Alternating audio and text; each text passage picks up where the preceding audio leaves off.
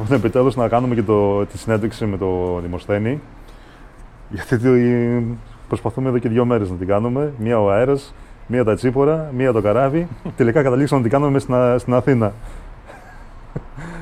Ε, να ξεκινήσουμε λίγο με τον Δημοσθένη, γιατί βασικά είναι ο μόνος επαγγελματίας μελισσοκόμο, κατά αυτού επαγγελματία μελισσοκόμο στο νησί, από ό,τι ξέρω. Ε, θα ήταν ενδιαφέρον να ακούσουμε πώς ξεκίνησε, γιατί είναι ένα νέο παιδί στην ηλικία μας. Ε, πώς ξεκίνησε βασικά τη μελισσοκομεία και πώς κάνει, ασκεί τη μελισσοκομεία επαγγελματικά, γιατί μόνο από αυτό βιοπερίζεται ε, από ό,τι μας λέει. Ε, πώς είναι όλο αυτό και μετά να συνεχίσουμε και αυτό που είχαμε πει για το συνεταιρισμό και πώς ε, έχουν προχωρήσει και πώς προστατεύουν πλέον το προϊόν τους που αυτό είναι πολύ βασικό για μας τουλάχιστον να το κάνουμε στη συνέντευξη του Ένω Καπνιστήριο Δρόμος. Δημοσθένη, Σέριφος, μελισσοκομεία, συνδυάζεται; Συνδυάζεται, όλα συνδυάζονται. Θέλεις να υπάρχει βέβαια και ένα πλάνο ε, το οποίο να σου κάνει βιώσιμη την επιχείρηση στα, στα νησιά. Για τα νησιά, όπως είδατε και εσείς, ε, οι δύο μας είναι δύσκολα για τη μελισσοκομεία. Έχουν περιορισμένες νομές. Έχουν όμως αξιόλογες νομέ, όπως είδατε. Ε, δηλαδή, έχουμε ναι, με λίγα μέλια γενικά, αλλά είναι πολύ ποιοτικά. Οπότε μπορούμε να στραφούμε προς μια περιορισμένη με ποσότητα, αλλά μια καλή τιμή στο, στο προϊόν. Το οποίο αυτό βέβαια για, το, για, να πάρουμε μια καλή τιμή στο προϊόν πρέπει να διασφαλίσουμε αυτά που είπε πριν, δηλαδή την, την ποιότητα και ότι όντως αυτό παίρνει μια υπεραξία. Δηλαδή ότι γίνεται μια συσκευασία, μια τυποποίηση και ότι παίρνει μια. Και να εξασφαλίσετε ότι το προϊόν είναι δικό σας. Και να εξασφαλιστεί ακριβώς αυτό ότι δεν, δεν είναι εισερχόμενο ναι, στο νησί προϊόν. Ότι δεν γίνονται βαφτίσεις, δεν γίνονται ε, νησιωτοποιήσει ή οτιδήποτε ξέρω, ελληνοποιήσεις που λέμε για τέτοια, γιατί όλα αυτά θα κόψουν φυσικά μετά ο κόσμος ε, για να πληρώσει ένα προϊόν και να σε μπορέσει να κάνει μια νησιώτικη επιχείρηση, η οποία είναι περιορισμένη σε παραγωγή βιώσιμη, θα πρέπει να έχει αντίκρισμα αυτό που αγοράζει φυσικά. Δηλαδή, όταν λέμε ότι είναι ένα θυμάρι, είναι ένα θυμάρι. Να, όταν λέμε ότι είναι μια λεβάντα, μια λεβάντα. Ένα φασκόμηλο, φασκόμηλο. Ε, αυτό εμείς το διασφαλίσαμε όπως λέτε με το τυποποιητήριο, αλλά και μεταξύ μας με όρεξη και με αναλύσεις, με συνεργασίες. Ωραία, πριν προχωρήσουμε εκεί, εσύ πώς βρέθηκες στο νησί; Εγώ βρέθηκα, εγώ έχω μια καταγωγή από και τη Σέριφο. Δηλαδή, πόσο χρόνια τώρα ξεκίνησε την μελισσοκομεία. Εγώ ασχολούμαι με τη μεσοκομεία. Το 12 είχα πάει στο, στα, στα σεμινάρια του Ήγε στο κτήμα Συγκρού. Ε, τυχαία γιατί ένας φίλος με παρακίνησε να πάω να μάθω εκεί για τις μέλισσες. Ε, ε, από εκεί μ' άρεσε. Έκανα μετά το επαγγελματικό σεμινάριο. Είχα αγοράσει τα πρώτα μελίσια στην Αθήνα, εδώ που είμαστε στο σπίτι. Εδώ τα είχα στην Ταράτσα τότε είχαμε ξεκινήσει. Ε, ταράτσα. Στην Ταράτσα εδώ ήταν, ναι. Αθήνα. Εδώ στο, ναι, ναι, στην Αθήνα, στον Περισσό. Και από εκεί μετά το 2013, τα πήρα την άνοιξη του 2013 το Μάρτι και μετακόμισα στη Σέριφο μόνιμα. Ε, έκανα αυξήσεις, μπήκα και στο πρόγραμμα των νέων αγροτών το 2016 και τώρα πλέον έχω 350 μελίσια και ζω αποκλειστικά από αυτό. Αυτό που έχω σπουδάσει ήταν στο Πολυτεχνείο της Κρήτης. Ήμουνα στο ήμουν μηχανικός ορεικτών πόρων, μεταλλιολόγος μηχανικός δηλαδή. Αλλά έκανα στροφή νομίζω 180 μοίρες. 360 ε, και βάλε.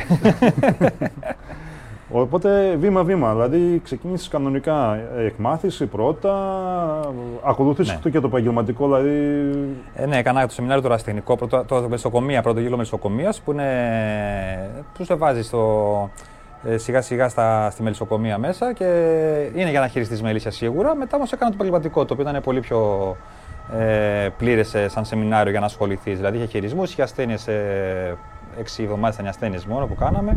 Είχε γνώσεις. Βέβαια, μετά η γνώση δεν τελειώνει εκεί. Ε, συνέχεια τα διαβάζει φυσικά μόνος σου συνέχεια, να ενημερώνεσαι ε, από βιβλία, από papers, ε, ό,τι, όπως μπορεί να διαβάσεις από το ίντερνετ, ε, από τα ε, βίντεο που θεωρείς αξιόλογα, όπως τα δικά σας φυσικά. Τα, γιατί δυστυχώς, όπως ξέρετε, δεν είναι το ίντερνετ πανάκια ότι από το ίντερνετ θα γίνει μελισσοκόμος. Και φυσικά πρέπει να, να, να, να, να θέλει να το συνεχίσει συνέχεια και να εξελίσσεσαι. Εδώ έτσι. να πω ότι μιλώντας τώρα δύο μέρες και γνωρίζοντας παραπάνω τον Δημοσθένη, από εδώ και πέρα είμαστε δηλαδή φίλοι, μπορώ να πω. Ε, είναι από τους ε, ανθρώπους που από τη μία, δηλαδή, παρόλο που δεν έχει πάρα. Εγώ θα, θα μπορούσα να πω ότι γνωρίζοντας άτομα τα οποία ε, ασκούν περίπου την ίδια ε, χρόνο μελισσοκομεία, ο Δημοσθένης είναι πολύ ψαγμένος. Δηλαδή, και όχι ψαγμένος στο θέμα, απλώς έχω διαβάσει θεωρίες κτλ. Είναι άνθρωπος ο οποίος παρατηρεί την μέλισσα και τεκμηριώνει αυτό που κάνει πάνω στα μελίσια του. Ε, αυτή την εντύπωση έλαβα εγώ αμέσως από τις πρώτες συζητήσεις που κάναμε πάνω στο νησί και έχοντας γνώση τη, τη μιλισκομία που ασκούμε εμείς στη Στεριά Ελλάδα και λέγοντα του κάποια παραδείγματα, μα γιατί έτσι, μου λέει: Όχι, δεν γίνεται αυτό το πράγμα, γιατί δεν μπορούμε να κάνουμε αυτό, δεν μπορούμε να κάνουμε το άλλο. Έχουμε αυτά τα προβλήματα να αντιμετωπίσουμε κτλ. Δηλαδή, εντελώς διαφορετική μελισσοκομεία, παιδιά.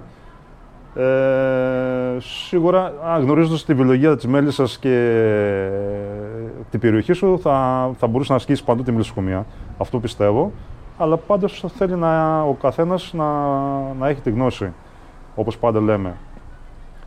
Ε, Δήμο, οπότε Σέριφος, στατικό μελισσοκομείο, εγώ, κυνηγάς νομές. Εγώ στη Σέριφο έχω ένα, έχω ένα βασικό μελισσοκομείο, το οποίο είναι το μελισσοκομείο ξεχειμονιάσματος, το οποίο εκεί μπαίνουμε και στην άνοιξη για την ε, νομή της Λεβάντας. Ε, δηλαδή τα μελίσια εκεί παραμένουν μέχρι το τέλος Απριλίου μέχρι το Μάιο. Η Λεβάντα είναι αυτοφυής στη Σέριφο και ανθίζει, ξεκινάει από Φλεβάρι και φτάνει μέχρι το Μάιο-Ιούνιο στα, στα ψηλά, στο, στο οροπέδιο του νησιού.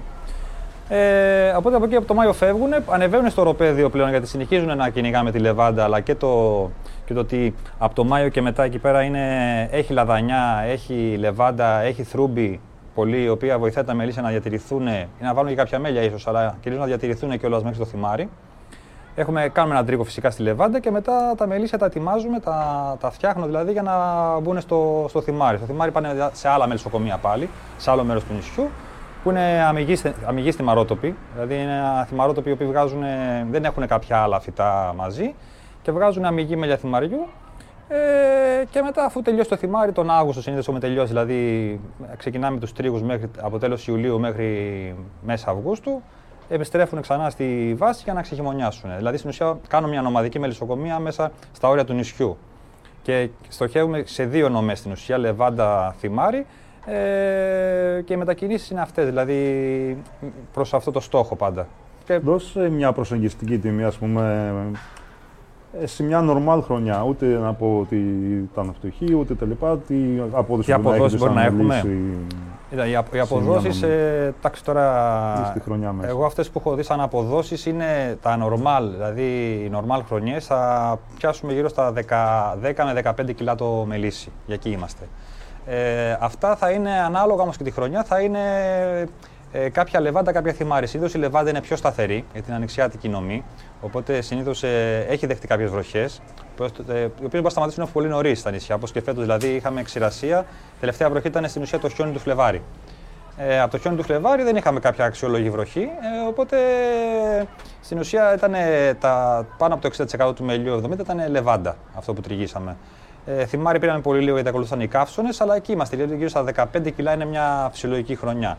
Έχουμε δει φυσικά και πολύ παραπάνω, αλλά συνήθως δυστυχώς τα τελευταία χρόνια βλέπουμε παρακάτω. Δηλαδή υπάρχει μια ε, κατάσταση τώρα, είναι η κλιματική αλλαγή που λένε είναι, το, είναι ένας κύκλος ξηρασίας ε, συνεχόμενος. Πάντως είναι, είναι κάτι το οποίο τα τελευταία χρόνια στα νησιά ε, εμείς παίρνουμε μία φορά μέλι δηλαδή και δύο-τρεις δεν παίρνουμε. Και όταν λέμε δεν παίρνουμε, δηλαδή όπως φέτος ο μέσος όρος ήταν γύρω στα 2,5 κιλά το μελίσι. 2 με 2,5 κιλά το μελίσι. Εκεί κοιμανθήκαμε δυστυχώς. Μάλιστα. Εντάξει, να είμαστε καλά βέβαια του χρόνου να, να πάμε παραπάνω γιατί δεν, δεν, δεν, δεν μπορούμε να δώσουμε και μέλη. Μας κυνηγάει ο κόσμος να δώσουμε μέλη και δεν έχουμε. Αυτό είναι το, είναι το άσχημο. Οπότε φαντάζομαι τέτοιες ποσότητες ε, το μέλι φεύγει όλο μέσα στο νησί. Έτσι, το μέλι φεύγει κυρίως στο νησί. Ε, στέλνουμε και στην Αθήνα. Είναι και κάποιοι συνάδελφοι οι οποίοι μπορεί να στείλουν και στο εξωτερικό. Εγώ δεν έχω κάνει κάποιο τέτοιο άνοιγμα. Ε, αλλά είναι δηλαδή κυρίως στο νησί και στην ουσία το, το μέλι τώρα αυτές οι ποσότητες που, που έχουμε εμείς στα, στα νησιά διακινείται κυρίως λιανική, λιανική ή σε μαγαζιά τα οποία όμως πάλι δεν είναι μεγάλες ποσότητες. Δηλαδή δεν δίνουμε στην ουσία ε, τονάζ, δεν δίνουμε τόνους, ε, δίνουμε συσκευασμένα κυρίως τα μέλια. Αυτό κάνουμε το τυποποιητήριο γι' αυτό το λόγο, συσκευασμένα τα μέλια ε, και σε, σε ποσότητες δηλαδή στο, ή στο χέρι με χέρι, λιανική ή στα μαγαζιά που πάλι διακινούν μικρές ποσότητες, τελικά τέσσερα και τέτοια μαγαζιά. Ωραία, να σταθούμε λίγο ακόμα στη μιλοσχομία και μετά να προχωρήσουμε στο αυτό. Τα προβλήματα, τα μεγάλα προβλήματα του νησιού στα, στα μιλίσια, αέρας... Ε, ε... Τα μελίσια τώρα, ναι, στα νησιά αντιμετωπίζουν εξωθερμικές συνθήκες, αέρα πολύ. Το είδατε, τον αέρα τον είδατε και εσείς τον αντιμετωπίσατε. Αλλά την αέρα δεν τα Ε, αυτός όμως είναι. Δηλαδή, αυτός είναι ο κανόνας. Δηλαδή, γενικά τα νησιά έχουν αέρα και, και πολλές φορές έχουν αέρα όταν δεν πρέπει. Δηλαδή, έχουμε πολλές φορές αέρα στο θυμάρι. Ε, βέβαια και μέσα από τις ε, κατευθύνσεις του Μελισσοκόμου, δηλαδή ε, επιλογή βασιλισσών και αυτά που συζητάγαμε και μαζί, ε, προσπαθούμε να δώσουμε μια, ε, στα μελίσια μια, ε, μια κατεύθυνση και μια αντοχή στις συνθήκες αυτές. Δηλαδή, μελίσια τα οποία πρέπει να αντιμετωπίσουν σφίκες. Ε, τα μελίσια έχει πολύ σφίκα στα νησιά. Μελίσια πρέπει να αντιμετωπίζουν τον αέρα. Ε, να, μελίσια τα οποία αντιμετωπίζουν συνθήκες με σύντομες νομές, δηλαδή να βάζουν ε, άμεσα τα μέλια. Ε, αυτά όλα είναι, έχει να κάνει με το, μελί, με το μελισσοκόμο. Τα άλλα προβλήματα που έχουν φυσικά τα νησιά είναι ότι ε, όταν ε, τώρα υπάρχει μεγάλη ανάπτυξη ε, τουριστική, ε, έχουν ήδη μέρη, μέρη πολλά ε, σε άλλα νησιά πρόβλημα με το που θα βάλουν τα μελίσια τους, γιατί γίνονται συνέχεια ξενοδοχειακές μονάδες. Ε, υπάρχουν, δεν, δεν υπάρχουν δρόμοι σε πολλά νησιά για να τοποθετούν τα μελίσια σωστά. Υπάρχουν νησιά που δεν έχουν αρκετούς δρόμους και η Σέρβος δεν έχει αρκετούς δρόμους βέβαια. Εντάξει, τα, τα, τους φτιάχνουν. Του είδαμε, του είδαμε. Ε, υπάρχουν θέματα σίγουρα. Υπάρχουν ε, υπερβοσκήσεις σε άλλα νησιά και στο δικό μας βοσκάνε βέβαια τα ζώα, αλλά στο, σε άλλα είναι πολύ χειρότερα τα πράγματα. Υπερβόσκηση. Δηλαδή κυκλάδες τώρα, έτσι. Κυκλάδες, ναι. Τώρα τα... υπάρχει, όταν ε, υπάρχει υπερβόσκηση, υπάρχει, υπάρχει και πρόβλημα στην ανθοφορία. Και έρχονται πολλές φορές και ε, έχω πρόβλημα πυρκαγιών, γιατί πιο πολλοί νομίζουν ότι το να καεί ένα αφρικανικό σύστημα δεν είναι και κάτι σοβαρό, αλλά για να επανέλθει θέλει πάρα πολλά χρόνια. Εμείς, δηλαδή, η περιοχή που πάμε για θυμάρι τώρα, όταν είχε καεί το 2013, το κάναμε πέντε χρόνια να ξαναπάμε εκεί πέρα να πάμε θυμάρι. Δηλαδή θέλει πέντε χρόνια να είναι ξανά ένα αξιοπρεπές φυτό ώστε να μπορεί να δώσει μέλι. Ήταν, είναι αργή ανάπτυξη τα φυτά αυτά. Δεν είναι ότι δεν υπάρχουν συνθήκες για να προχωρήσει πιο γρήγορα. Έτσι, Βέβαια. Φαντάζομαι. Πρέπει να, και άμα δεν βρέχει και συνέχεια, το φυτό είναι σε, σε αργή ανάπτυξη. Ε, αυτά είναι γενικά. Το, εντάξει, και το, το θέματα τώρα μετά είναι τα άλλα. Με ασθένειες, από ό,τι μου είπες, ας πούμε, νοζημίαση ουσιαστικά δεν έχετε συναντήσει. Εμείς νοζημίαση στην ουσία όχι. Και σε μετρήσεις που είχαμε κάνει και παλιότερα να συνεργαστούμε το Πανεπιστήμιο, το, που είχε κάνει το γεωπονικό μετρήσεις, ε, ήμασταν πολύ χαμηλά. Ε, σε άλλα νησιά υπάρχει μεγαλύτερο πρόβλημα. Εμάς είναι ίσως ότι έχουμε κάποιες γυροδοσίες οι οποίες ε, αυτές βοηθάνε τα μελίσια να, να, να, είναι υγιή, να είναι υγιή και να είναι δυνατά. Δηλαδή έχουμε γυροδοτικά φυτά πάρα πολλά. Ε, Όπως είπα, δηλαδή, εμείς έχουμε μέλη οι οποίε αποθηκεύουν όλο το ισόιδιο ε, γύρι. Δηλαδή, κάνουν ε, μια αποθήκευση γύρι σε όλο τον εμβριοθάλαμο. Και αυτό είναι, αυτό είναι σωτήριο, ας πούμε, και μετά στο φθινόπωρο, γιατί εμείς τα μελίσια και αν έχει ξηρασία, εάν έχουν αποθηκεύσει από τη γύρι την άνοιξη, ξεκινάνε. Οπότε δουλεύουν. Ε, ρίχνουν γόνου που είναι για, για ανανέωση πληθυσμού το φθινόπωρο. Ε, οπότε οι νοζεμίες γενικά είναι χαμηλά, δηλαδή δεν είχαμε ποτέ θέματα σοβαρά. Ε, το βαρό, εντάξει, είναι ένα θέμα το οποίο είναι σε όλη την Ελλάδα. Είναι παντού, ναι. Το αντιμετωπίζουμε όπως μπορούμε. Ε, θεωρώ δεν υπάρχει κάποια κοινή πολιτική ακόμα. Α πούμε, επειδή είναι λίγο μικρό το νησί, ας πούμε, αν έχετε κάνει από κοινού κάτι όλοι μαζί ή κάποιες προσπάθειες; Όχι, δεν έχουμε κάνει από κοινού κάτι. Εκτός από τη συνεννόηση που κάνουμε ότι όταν ε, ας πούμε, εγώ ξεκινάω θεραπεία, το ενημερώνω και τους άλλους. Δηλαδή, έχουμε και ένα, και, και ένα chat ας πούμε, στο Messenger, στο, στο Facebook, σε αυτά, το οποίο θα μιλάμε μεταξύ μας στη μελισσοκόμη. Και λέμε, ξέρω εγώ, ότι ξεγονιάσα τα μελίσια, πάμε για θεραπεία. Δηλαδή, αυτό. Αλλά το να βάλουμε, δεν, δεν βάζουμε ε, κάτι ίδιο, ίδιο σκεύασμα όλοι, ή, αλλά πάνω κάτω τους χειρισμούς ε, θα τους κάνουμε ταυτόχρονα περίπου. Ε, βέβαια το πρόβλημα είναι κυρίως το. Το, τα μελίσια που ξεγονιάζουν δύο φορές το χρόνο. Πολλές φορές ε, το πρόβλημα το έχουν ε, κυρίως μελίσια τα οποία δεν έγινε θεραπεία το καλοκαίρι. Δηλαδή τα μελίσια εμείς τα χάνουμε, όταν να χάσουμε μελίσια τα χάνουμε το φθινόπωρο. Δηλαδή επειδή κάνει τον κύκλο το βαρό, βγαίνει έξω το γόνο. Μετά, άμα δεν προλάβει ο μελισσοκόμος να κάνει θεραπεία το καλοκαίρι, ε, στους πρώτους γόνου ξεκινάει και μπαίνει όλο μέσα και τότε έχει κατάρρευση κύριο στο Σεπτέμβριο με Οκτώβριο το μελίσι. Οπότε είναι και το πρόβλημα. Δηλαδή δύσκολο να χάσουμε μέλη εμεί το χειμώνα πλέον. Ναι, γιατί αυτή που εκτρέφει το γόνο θα εξαντληθεί, οπότε θα φύγει. Αυτή που θα βγει από το γόνο δεν, δεν θα βγει ποτέ. Δεν θα βγει ποτέ. Οπότε εκεί θα γίνει και κατάρρευση. Μάλιστα. Ε, και σφίκα, ε. Σφίκα έχουμε τη Vespa Orientalis, του, του σκούργου που, που λέτε κι εσείς. Ε, Εμείς λέμε σφίκα τη μεγάλη, λέμε λιλικά τη μικρή, ε, την κίτρινη. Ε, οι σφήκες είναι πρόβλημα γιατί στα νησιά είναι πάρα πολλές. Ε, είναι πάρα πολλές και λόγω ξηροθερμικών συνθηκών τις ευνοεί πάρα πολύ. Τις ευνοούν πάρα πολύ γιατί έχει πάρα πολύ κόσμο το καλοκαίρι που αυτές ε, αυξάνουν τους πληθυσμούς τους και είναι ε, στο peak η αποικία. Και όταν η αποικία αυτή λοιπόν βρίσκει πάρα πολύ τροφή, γίνονται και πάρα πολύ μεγάλες οι αποικίες αυτές. Ε, το καλοκαίρι με τον τουρισμό λοιπόν βρίσκουν πάρα πολλά σκοτωμένα ζώα, βρίσκουν σκουπίδια, βρίσκουν από τους τουρίστες ε, που έρχονται πάρα πολύ τροφή. Ε, οπότε μόλις όμως ο τουρισμός σταματάει και μπαίνει ο Σεπτέμβρης και σπάει σιγά σιγά, σιγά αυτός ο κύκλος τροφής για τη Σφίκα, ξεκινάνε οι επιθέσεις στα μελίσια. Τελειώνουν και τα μπέλια, μαζεύουν τα μπέλια οι αμπελουργοί που και εκεί πάλι κάνουν ζημιές.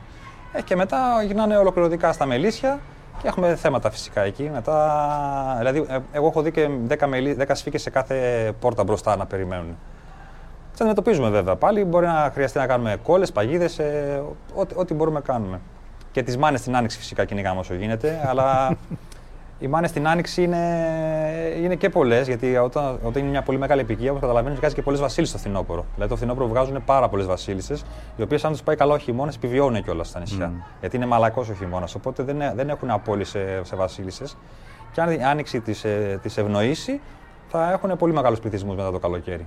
Δηλαδή το, μπορεί να δεις φυκομάνες να περνάνε τα μελίσια σου την άνοιξη να τα, να τα επιθεωρούν, ας πούμε που λέω και εγώ. Τα μελίσια τα κοιτάνε για να δουν που θα πάνε να, να κάνουν κοντά τη φωλιά και βλέπεις πάρα πολλές φυκομάνες και την άνοιξη. Ωραία. Είναι ένα θέμα. Ε, και έτσι προς το τέλος, ας πούμε, να ολοκληρώσουμε αυτό. Κάποιους ειδικούς χειρισμούς, αν χρησιμοποιείτε συνενώσει, κάτι δηλαδή που έχετε καταλήξει εσείς ή προσωπικά εσύ, επαγγελματικά πλέον, ναι ε, για αύξηση παραγωγής. Εγώ έχω, έχω κάνει κατά καιρούς και συνενώσεις, έχω κάνει διάφορους χειρισμούς. Ένας χειρισμό. Ένας χειρισμός που αναγκαστικά γίνεται τα τελευταία χρόνια είναι, είναι οι συνενώσεις. Για να βγούμε συνομές. Δηλαδή, τα τελευταία χρόνια εννοώ αναγκαστικά γιατί με τις ξηρασίες συνεχόμενες ε, δεν είχαμε καλή ανάπτυξη στην άνοιξη. Τα μελίσια δηλαδή, ναι, μεν ε, ανεβαίνουν στους ορόφους, αλλά δεν ε, γεμίζαν τους ορόφους με τον πληθυσμό που έπρεπε να μπουν στο θυμάρι. Οπότε ε, κάναμε κάποιες συνενώσεις φυσικά φέτος και πέρσι. Ε, αλλά δεν είναι, δεν είναι σίγουρο, δεν είναι πανάκια ότι θα αποδώσουν οι συνενώσεις. Ε, είναι αυτό που λέγαμε και πριν, ότι ε, το ότι έκανες ένα χειρισμό τώρα φέτος μπορεί να βγει και, αλλά δεν είναι απαραίτητο θα βγει του χρόνου. Δηλαδή, τώρα, αν με ρωτάς σε μένα για τις συνενώσεις, σου είπα ότι ίσως φέτος ε, ήταν και λάθος που έκανα συνενώσεις, καλύτερα να, με διόροφα μελίσια. Καλύτερα να πήγαινα ε, πιο μικρά μελίσια ίσως φυγμένα παρά τα μεγάλα που όταν ε, το θυμάρι έκοψε πολύ απότομα και λόγω καύσωνα ε, είχαν και μεγάλη κατανάλωση και ε, ήταν σε απραξία ένας πολύ μεγάλο μέρος πληθυσμού. Δηλαδή, ίσως αυτή την απραξία του θυμαριού που έκοψε λόγω του καύσωνα διαχειριζόταν καλύτερα μελίσια δεκάρια μικρά, σφιγμένα πολύ. Ε, αλλά γίνονται χειρισμοί. Ε, και προσπαθούμε να, να, να προσαρμοστούμε και εμείς μέσα στις χρονιές. Δηλαδή, τώρα αυτοί οι χειρισμοί είναι ίσως ανάγκης ε, λόγω της ξηρασίας. Αν βρεθούμε σε καλές χρονιές, να κάνουμε κάτι άλλο φυσικά. Να προσαρμοστούμε. Ε, λοιπόν, έτσι να κάνω λίγο το. Εμείς γνωρίσαμε τρία νέα άτομα στο νησί. Ήταν ο Διονύσης, ε, ο Δημοσθένης, ο Νίκος και ο Βαγγέλης. Ε, νέοι μελισσοκόμοι, μελισσοκόμοι με νέες ιδέες, μελισσοκόμοι που ήρθαν, δεν ήταν ντόπιοι, ε, είστε από εκεί βέβαια, αλλά. Ναι, έχουμε. Ε, ήρθατε από αλλού δηλαδή τώρα, ναι, ναι. έτσι. Πώς σας δέχτηκαν, υπήρχαν οι άλλοι μελισσοκόμοι εκεί, τι, τι μυαλά είχαν αυτοί οι μελισσοκόμοι, αν υπήρχε μελισσοκόμια. Ε, μελισσοκόμοι φυσικά ναι, υπήρχαν. Ε, όταν, εμείς, εγώ όταν πήγα στο νησί, το, εγώ πήγα το 2013, ο Νίκος ο Κοκολάκης λίγο αργότερα. Ε, ο Βαγγέλης ήταν εκεί, ο, ο Μουστάκας. Ε, Εντάξει, όταν, ε, ε εμείς όταν πήγαμε στο νησί, εγώ είχα την τύχη ε, να, με, να με υποδεχτεί ένας ε, πρόεδρος με όραμα τότε. Ήταν ο, στο συνεταιρισμό ήταν ο Αλέξανδρος Ολιβάνιος, ο οποίος αυτός είχε, είχε δρομολογήσει το τυποποιητήριο κιόλας τότε του μελιού. Ε, εφόσον λοιπόν υπήρχε ένας άνθρωπος με όρεξη, παρόλο που δεν ήταν επαγγελματία μελισσοκόμο και, και, και έχει και λίγα μελίσια ο άνθρωπος, δηλαδή, αλλά είχε, είχε καταλάβει ότι το μέλι της ερήφου είναι ένα προϊόν το οποίο μπορεί να πάει μπροστά, μπορεί να ξεχωρίσει. Είναι ένα, ήταν ένα προϊόν το οποίο θα μας έβγαζε μπροστά σαν, ε, σαν ε, ε, τοπική παραγωγή και είχε, είχε δρομολογήσει το τυποποιητήριο. Όταν πήγα εγώ λοιπόν εκεί, αυτός και εννοείται πως και με καλωσόρισε και με έβαλε στο συνεταιρισμό και με έβαλε και στη λογική του συνεταιρισμού. Ε, γιατί πρέπει να, να, όταν ξεκινάνε πιο πολύ, νομίζω ότι μόνοι τους θα τα κάνουν όλα. Ε, σε μικρά μέρη όπως είναι τα δικά μας, ε, με μικρές παραγωγές, δεν υπάρχει το μόνος θα κάνω όλα. Ε, θα είναι, είναι καλό να συνεργαστεί για να, για να αναδείξεις ένα προϊόν το οποίο αυτό θα σε βγάλει μπροστά. Δηλαδή, το μέλι του Δημοσθένη του Διαμαντή δεν λέει τίποτα από μόνο του, αλλά ένα μέλι σερίφου που είναι γνωστό λέει για όλους.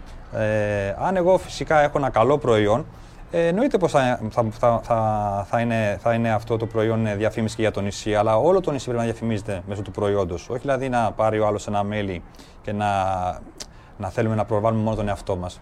Αυτό λοιπόν εμείς, ε, ε, αυτή η νοοτροπία δηλαδή, που, που, που, γνώρισα εγώ όταν ήρθα στη Σέριφο, Ε, από εκεί πέρα, σίγουρα υπάρχουν προβλήματα και με, με κάποιες παλιές νοοτροπίες. Αλλά όλα αυτά ήταν όταν υπήρχε όρεξη, μετά υπήρχαν νέα μυαλά και συνεργασία, τα παραμερίσαμε. Ο Αλέξανδρος Ολιβάνιος ολοκλήρωσε το τυποποιητήριο, μας το παρέδωσε εμάς. Ε, ε, Εμάς εννοώ το πέμπτο το Διοικητικό Συμβούλιο, γιατί μετά ασχολήθηκα και εγώ πάλι ακόμα πιο ενεργά. Ε, ήμουνα στο Διοικητικό Συμβούλιο με τον Αλέξανδρο τον Λιβάνιο, μετά ήμουνα σαν αντιπρόεδρος με τον Μιχάλη τον Μουστάκα, ο οποίος αυτός τώρα έχει αναλάβει πρόεδρος και αυτός συνεχίζει πάνω σε αυτή τη λογική. Εμείς αυτό που, προχωράμε, που προχωρήσαμε ήταν ότι να αγκαλιάζουμε αυτούς που θέλουν να γίνουν μελισσοκόμοι. Ήταν βασικό αυτό γιατί συνήθως οι μελισσοκόμοι νέοι δεν βρίσκουν ανθρώπους να, να συζητήσουν, να έρθουν κοντά, να μάθουν και, και δύο πράγματα, αλλά να, να βοηθηθούν. Δηλαδή ε, ένα χειρισμό, μια συμβουλή. Ε, αυτά, αν, ε, εγώ είχα κάποιες καλές εμπειρίε, κάποιες αρνητικές, αλλά αυτά είναι όλα νερό και αλάτι, δεν, δεν πειράζει. Είναι, ε, και πάμε τώρα βάσει αυτής της λογικής. Ότι εμείς θα βοηθήσουμε οποιονδήποτε θέλει να ασχοληθεί και αυτό κάνουμε. Μπορείς να δώσεις προσεγγιστικά νούμερα το, το αριθμό των μελισσιών στο νησί, των μελισσοκόμων; Ε, είμαστε γύρω στους 23 μελισσοκόμους στο νησί. Ε, με κωδικό με βιβλιάριο δηλαδή εννοώ. Ε, γιατί μπορεί να υπάρχουν και κάποιοι εραστέχνε με πιο λίγα, που δεν έχουν βιβλιάριο, αλλά αυτή είναι για το σπίτι. Ε, 23 έχουν βιβλιάριο. Ε, από τους 23 είναι γύρω στους 4-5 που έχουν πάνω από 100 μελίσια. Ε, και είμαστε, το σύνολο των μελισσιών του νησιού πρέπει να είναι, είναι γύρω στα 1200 περίπου, 1200 μελίσια ε, με αυξομοιώσεις ανάλογα τις χρονιές. Δηλαδή τώρα αυτές τις τελευταίες χρονιές έχουμε πέσει μελισσοκομικά γιατί ήταν είναι και δύσκολο να τα συντηρήσεις τώρα μέσα σε ξηρασία και σε καταστάσεις, δηλαδή δύο χρόνια συνεχόμενα ξηρασίας. Αλλά το 19, ας πούμε, που ήταν πιο καλή χρονιά, είχαμε φτάσει για τα 1500-1700 μελίσια πρέπει να κοντεύαμε. Τώρα έχουμε πέσει λίγο, αλλά θα ξανανεύουμε αισιόδοξος. Ωραία. Τυποποιητήριο. Όταν πήγες εκεί, είχαν βάλει τα θεμέλια οι άνθρωποι και το ολοκληρώσανε. Στην πορεία μαζί όλοι, έτσι. Ναι. Ε, τι προσφέρετε σαν συνεταιρισμό το είπαμε λίγο στο αυτό, δηλαδή έχετε όλες τις παροχές, από τροφέ, από εξοπλισμό, ό,τι χρειάζεται δηλαδή από αναλώσιμα κτλ. Ε, και το τυποποιητήριο που συσκευάζεται πλέον. Τι, τι, τι, τι ακριβώς κάνει το τυποποιητήριο; Το τυποποιητήριο, ε, να σας πω τώρα πώς, ποια είναι η λογική του τυποποιητήριου του δικού μας. Ε, Εμείς πρώτα απ' όλα έχουμε ένα συνεταιριστικό τυποποιητήριο, δηλαδή το τυποποιητήριο του συνεταιρισμού. Το τυποποιητήριο όταν έγινε λοιπόν είχε μια λογική. Ε, ο σχεδιασμός του αρχικό ήταν ότι να μαζεύονται τα μέλια του νησιού και να γίνεται. είχε μια χαρμανιέρα πολύ μεγάλη ε, και να βγαίνει ένα μέλι στην ουσία σερίφου. Εμείς στην πορεία είδαμε. Συνεταιριστικό. Ναι. Εμείς στην πορεία είδαμε ότι αυτό δεν, είναι, δεν ήταν λειτουργικό. Δεν ήταν λειτουργικό από ποια άποψη. Είχαμε πολλούς διαφορετικούς παραγωγούς, πολλά διαφορετικά μέλια. Ένα, ένα νησί μικρό, βέβαια, όπως είναι η Σέριφος, ε, φαντάζει τα μάτια του πιο πολλών ότι είναι ένα ξερονήσι που στοχεύει μόνο το θυμάρι. Εμείς έχουμε, έχουμε νομές οι οποίες ε, και τις ανακαλύψαμε στην πορεία βάσει αναλύσεων Αυτό, και της τυποποίησης. Ε, αλλά έχει μεγάλη ποικιλομορφία. Δηλαδή, ε, όταν ε, έχεις ένα μέλι το οποίο από τη μια μεριά του νησιού θα σου ένα μηγέ στη Μάρη, από την άλλη θα σου μια λεβάντα, από την άλλη ένα φασκόμηλο και από την άλλη θα σου ένα μέλι ε, ασφάκας.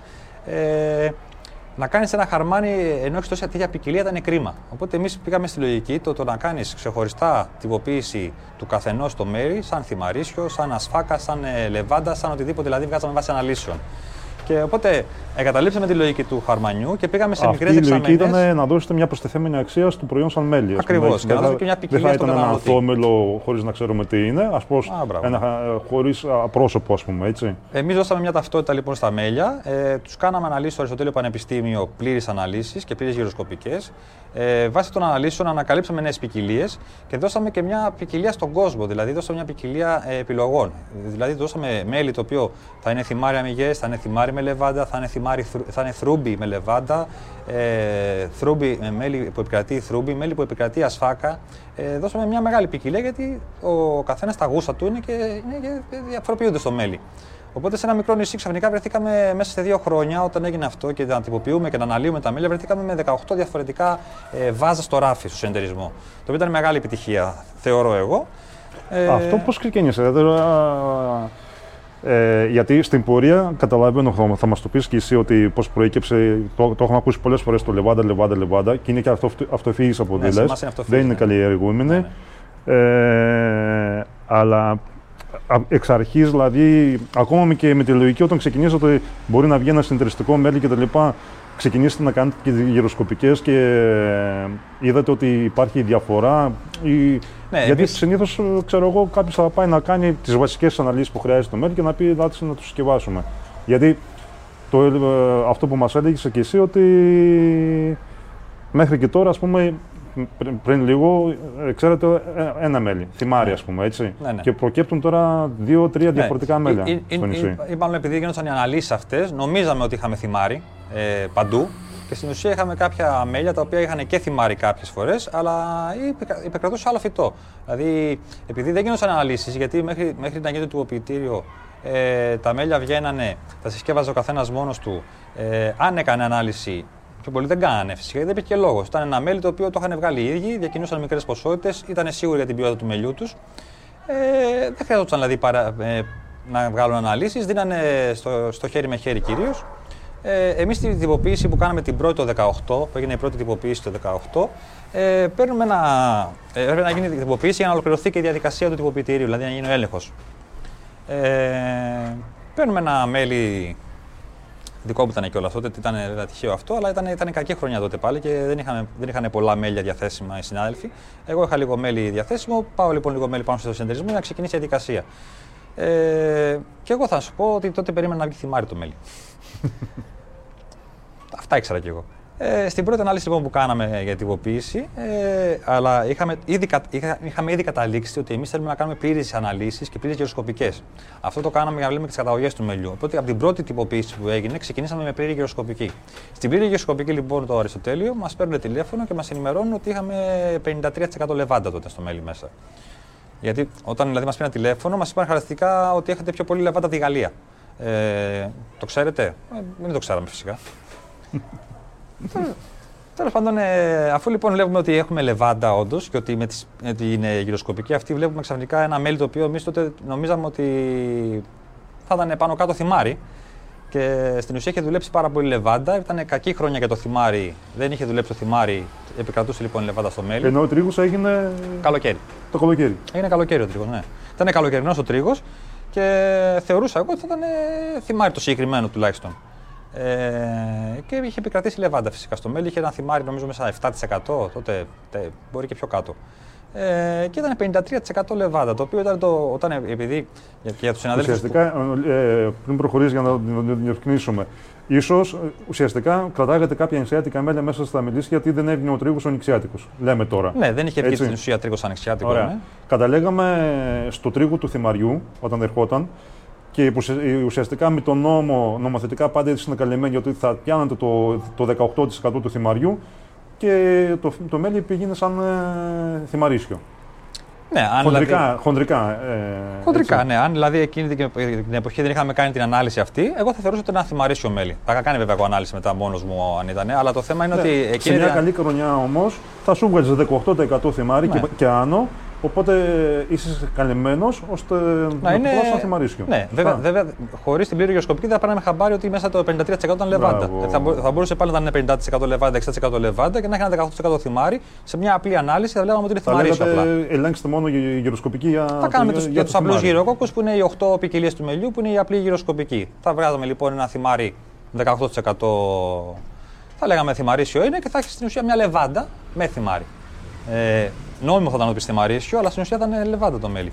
Αυτό που θέλω να, να, να, να σημειώσουμε είναι απλά για τους φίλους να ξέρουν ότι η λεβάντα δεν κάνει γυροδοσία. Οπότε, ε, όταν βρίσκεις ένα γυρόκοκο μέσα λεβάντα στο μέλι, ε, το οποίο είναι 15, 20, 30, 40% είναι πάρα μα πάρα πολύ. Δηλαδή το, η λεβάντα κάνει ακόμα πιο λίγη γύρια από ό,τι κάνουν τα θυμάρια, ακόμα πιο λίγη γύρια από ό,τι κάνουν τα άλλα συγγενικά της χιλανθή. Οπότε ε, είναι πολύ δύσκολο να ανοιχνευτεί στο μέλι γύρω ο κοκκό της. Εάν ε, λοιπόν εμείς εμείς τα μέλια πούμε τώρα 40%, 50%, 60% λεβάντα, έχουμε φτάσει και 80% λεβάντα, είναι φυσικά σκέτο λεβάντα σχεδόν το νέκταρ. Οπότε όταν το ανακαλύψατε, αμέσως προέκυψε κάποια ιδέα για αυτό το πράγμα; Ότι Ναι, εγώ θα την- ξεχωρίσουμε με ένα μέλι το οποίο δεν υπάρχει κάπου αλλού; Εγώ ε, μαζευτήκαμε κατευθείαν, συζητήσαμε. Είπα ότι εγώ την επόμενη χρονιά θα, βγάλουμε, θα στοχεύσουμε σε αυτό και στόχευσα την παραγωγή. Δηλαδή, εντοπίζοντας πλέον τα μέρη, αφού ότι αυτά μέρη ε, του νησιού έχουν και μεγάλες εκτάσεις, αλλά ε, καταλάβαμε ότι δίνουν και μέλι πολύ λεβάντας. Ε, στοχεύσα την παραγωγή κατευθείαν εκεί, σε αυτά τα μελισσοκομεία. Ε, ξεκινήσαμε να τα τριγάμε τη λεβάντα χωριστά. Ε, Εγώ την επόμενη χρονιά κατευθείαν και άλλοι συνάδελφοι ε, και ακολουθήσανε και άλλοι συνάδελφοι ακόμα. Προέκυψε κάποιο σχέδιο; Ε, σχέ... Γιατί αυτό που λες να, ξε- να τριγίσουμε ξεχωριστά ήταν με κάποια προοπτική αυτό το πράγμα, να κάνετε κάτι; Ναι, το, το σχέδιο ήταν πλέον ότι ε, η κατεύθυνση που θέλαμε να δώσουμε στην παραγωγή πλέον ήταν ότι ναι, μεν το θυμάρι είναι ένα εξαιρετικό μέλι, αλλά επειδή το έχουν και σε άλλα μέρη, εμείς αυτό που πρέπει να στοχεύσουμε και να ξεχωρίσουμε σαν νησί, σαν σέριφος δηλαδή συγκεκριμένα τώρα, ήταν η λεβάντα. Γιατί ναι, μεν έχουμε ένα εξαιρετικό θυμαρίσιο, το οποίο το δοκιμάσατε κιόλας, αλλά αυτό που είναι ένα, ένα, μια ξεχωριστή ποικιλία διαφορετική που δεν τη βρουν κάπου αλλού οι καταναλωτές είναι η λεβάντα. Οπότε και πρέπει να δώσουμε βάρος κατευθείαν. Ε, και στοχεύσαμε την παραγωγή εκεί. Δηλαδή γυρίσαμε τις παραγωγές στο να, στο να πάμε σε, σε μέρη λεβάντας, στο να ετοιμάζουμε τα μελίσια νωρίς την άνοιξη. Γιατί η λεβάντα είναι πρώιμο φυτό, δηλαδή ξεκινά το Φλεβάρι που λέγαμε. Οπότε πρέπει να έχεις μελίσια νωρίς έτοιμα.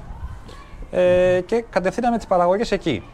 Να επιμείνω σε μια ερώτηση. Ε, το ας πούμε νομο, ε, νομοθετικά 18% γερόκος για θυμάρι, θυμάρι. Ναι. Υπάρχει κάτι αντίστοιχο για λεβάντα ή Όχι, η για να λεβά- θεωρηθεί πλέον... ε, Η Λεβάντα τώρα εμείς τι κάνουμε; Στην ουσία, εμείς όλες τι αναλύσεις κάνουμε στο Αριστοτέλειο Πανεπιστήμιο. Αυτοί έχουν τη γνώση και το, ε, το επίπεδο να, να, να ερμηνεύσουν ένα μέλι και με τους και τους γυροκοκούς τους. Δηλαδή, όταν αυτοί βλέπουν ένα μέλι το οποίο έχει μέσα λεβάντα ε, και σε ποσοστά όχι πολύ ψηλά, αλλά ένα ποσοστό 35%. Αν τα, άλλα- τα, άλλα- τα, άλλα φυτά είναι γυροδοτικά κυρίως, δηλαδή δίνουν μεγάλες ποσότητες γύρις και γι' αυτό είναι με το 35%, αντιλαμβάνονται φυσικά αυτοί ότι το μέλι το 35% αυτό είναι το νέκταρ. Ναι, μεν είναι γύρω και 35%, αλλά το νέκταρ είναι στο 60, 70, ίσως και 80%. Οπότε, σαν χαρακτηρισμούς στα πρώτα ειδικά χρόνια, μας γράφαν από κάτω ότι αυτό το μέλι θεωρείται λεβάντα. Δηλαδή, ερχόταν ε, μέλια τα οποία μπορεί να ήταν 30%-35% λεβάντα, αλλά το Πανεπιστήμιο είχε γνώσεις ε, ώστε να ερμηνεύσει ότι αυτό το 30% είναι ένα αμυγές μέλι λεβάντα. Το χαρακτηρίζουμε λεβάντα. Ε, στενά νομοθετικά, αν το πάρεις, πρέπει να είναι πάνω από 45 η γυναική γυρεόκοκη, αλλά αυτό είναι στενά νομοθετικά. Ε, το, το, το, το Αριστοτέλειο που είναι διαπιστευμένο και μπορεί να γνωμοδοτήσει, ε, μας έχει γνωμοδοτήσει και μέλια παρακάτω. Γιατί ξέρει ότι αυτή η γυρεόκοκη από τα γυροδοτικά φυτά είναι υπεράριθμη στην ουσία μέσα. Οπότε η λιγοστή κόκκι, όχι λιγοστή, η κόκκι που κάνει λεβάντα γυρεόκοκη που είναι λίγη κανονικά, σαν 35%, σαν 30% είναι πάρα πολύ μέσα στο το μέλι. Αυτό είναι η- Καταλαβαίνετε ότι το παιδί έχει διαβάσει, έχει ψάξει. Έχει τώρα τέσσερα πόσα χρόνια ασχολήσει με τη γυροσκοπική και τα έχετε, έχετε, Από το δεκα- δεν έχεις αφήσει ναι. φυτό για φυτό πάνω- πάνω στο νησί, Όχι, από ό,τι όχι, κατάλαβα. μ' αρέσει. Ε, από, το, από το 18 που ξεκινήσαμε τις πλήρες γυροσκοπικές με την πρώτη που είπαμε της Λεβάδας, έχουμε κάνει πολλές αναλύσεις πλέον. Και το, δηλαδή στην ουσία τώρα πλέον εμείς όταν ε, παίρνουμε μια ανάλυση από το Αριστοτέλειο Πανεπιστήμιο, ε, αναμένουμε ότι θα δούμε συγκεκριμένα φυτά. Ε, όταν είσαι σε ένα κλειστό μέρος και ξέρεις τώρα τα μέρη πώς δουλεύουν, ε, όπως είναι το νησί δηλαδή κλειστό μέρος, ε, ξέρουμε ότι αυτή η περιοχή θα μας δώσει λεβάντα και ξέρουμε και πάνω κάτω ποια άλλα φύτα θα δούμε εκεί πέρα.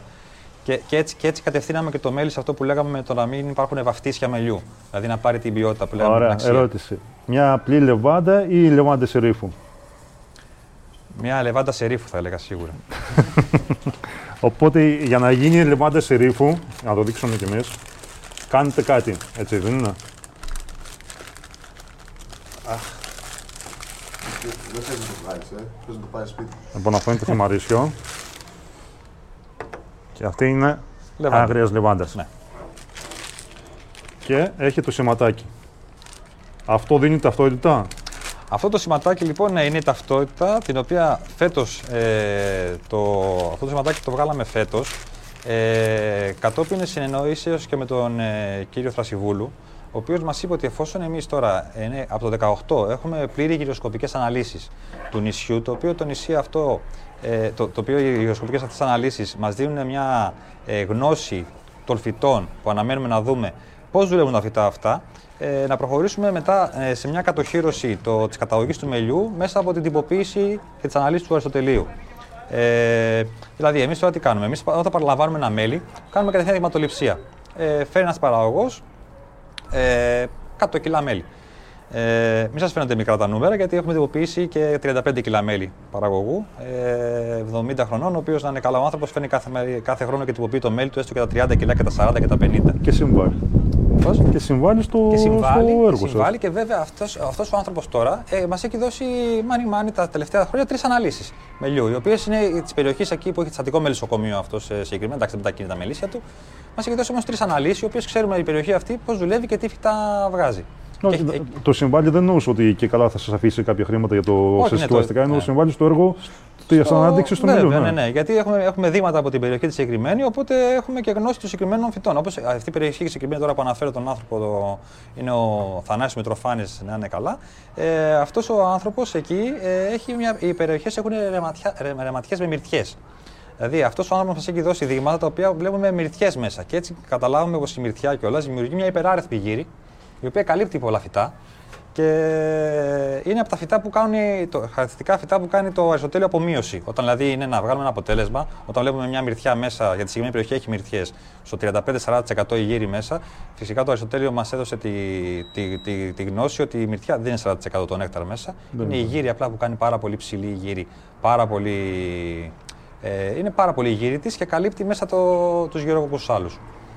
Ε, τώρα, αυτές οι αναλύσεις που λέγαμε ε, μας οδηγήσαν λοιπόν στο να κάνουμε ένα, ένα χάρτη ας πούμε, γυροσκοπικό στο νησί. Ε, ξέρουμε τι φυτά αναμένουμε και όταν λοιπόν κάνουμε εμείς την πλήρη γυροσκοπική ανάλυση με δηματοληψία που κάνουμε ε, όταν έρχεται ένα μέλι ε, στο συνεταιρισμό από παραγωγό μας εννοώ, γιατί μπορούμε να συσκευάσουμε και αλλού παραγωγού.